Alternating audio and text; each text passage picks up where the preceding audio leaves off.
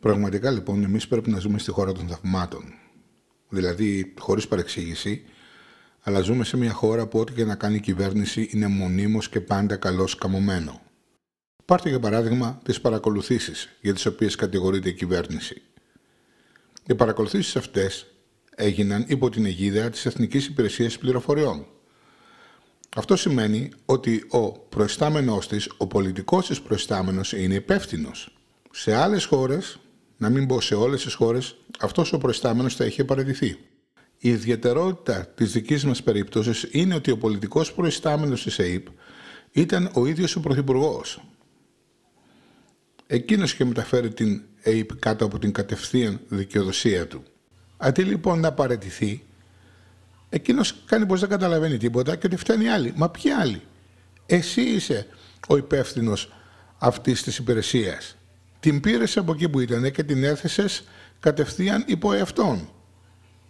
Άρα είσαι ο πολιτικός της προϊστάμενος. Άρα, όπως ο πολιτικός προϊστάμενος της ΕΕΠ, αν υπήρχε κάποιος άλλος, θα επαρετήτω, έτσι πρέπει να παρατηθείς κι εσύ.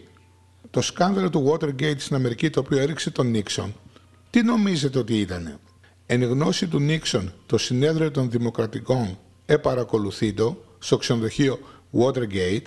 Ήταν μια πρωτοβουλία που είχε αναλάβει το FBI και αυτό το πράγμα αποκαλύφθηκε. Αποκαλύφθηκε ότι ο Νίξον είχε δώσει εντολή στο FBI να παγιδεύσει και να παρακολουθεί τις αίθουσες συνεδριάσεων του ξενοδοχείου Watergate για να παρακολουθεί το τι γίνεται και τι λέγεται μέσα στο συνέδριο των Δημοκρατικών. Αυτή η μία παρακολούθηση σε ένα μόνο σημείο ήταν αρκετή για να παρατηθεί από την εξουσία. Αλλιώς ήταν έτοιμοι να το απαγγείλουν κατηγορίες. Και προκειμένου να είναι ο πρώτος πρόεδρος στον οποίο απαγγέλλονται ποινικές κατηγορίες, προτίμησε να παρατηθεί. Και παρέδωσε την εξουσία στον Φόρντ. Άλλο αστροπελέκι γι' αυτός.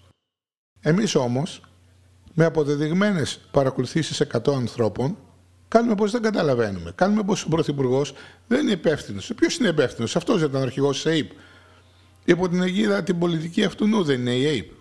Γιατί λοιπόν δεν είναι υπεύθυνος; Είναι υπεύθυνος και υπευθυνότατος. Μάλιστα όλοι οι ξένοι το λένε το σκάνδαλο Watergate της Ελλάδος και κανένας δεν πιστεύει ότι ο Πρωθυπουργός είναι ακόμα στη θέση του. Αλλά έτσι είμαστε εμείς. Ηλίθιοι.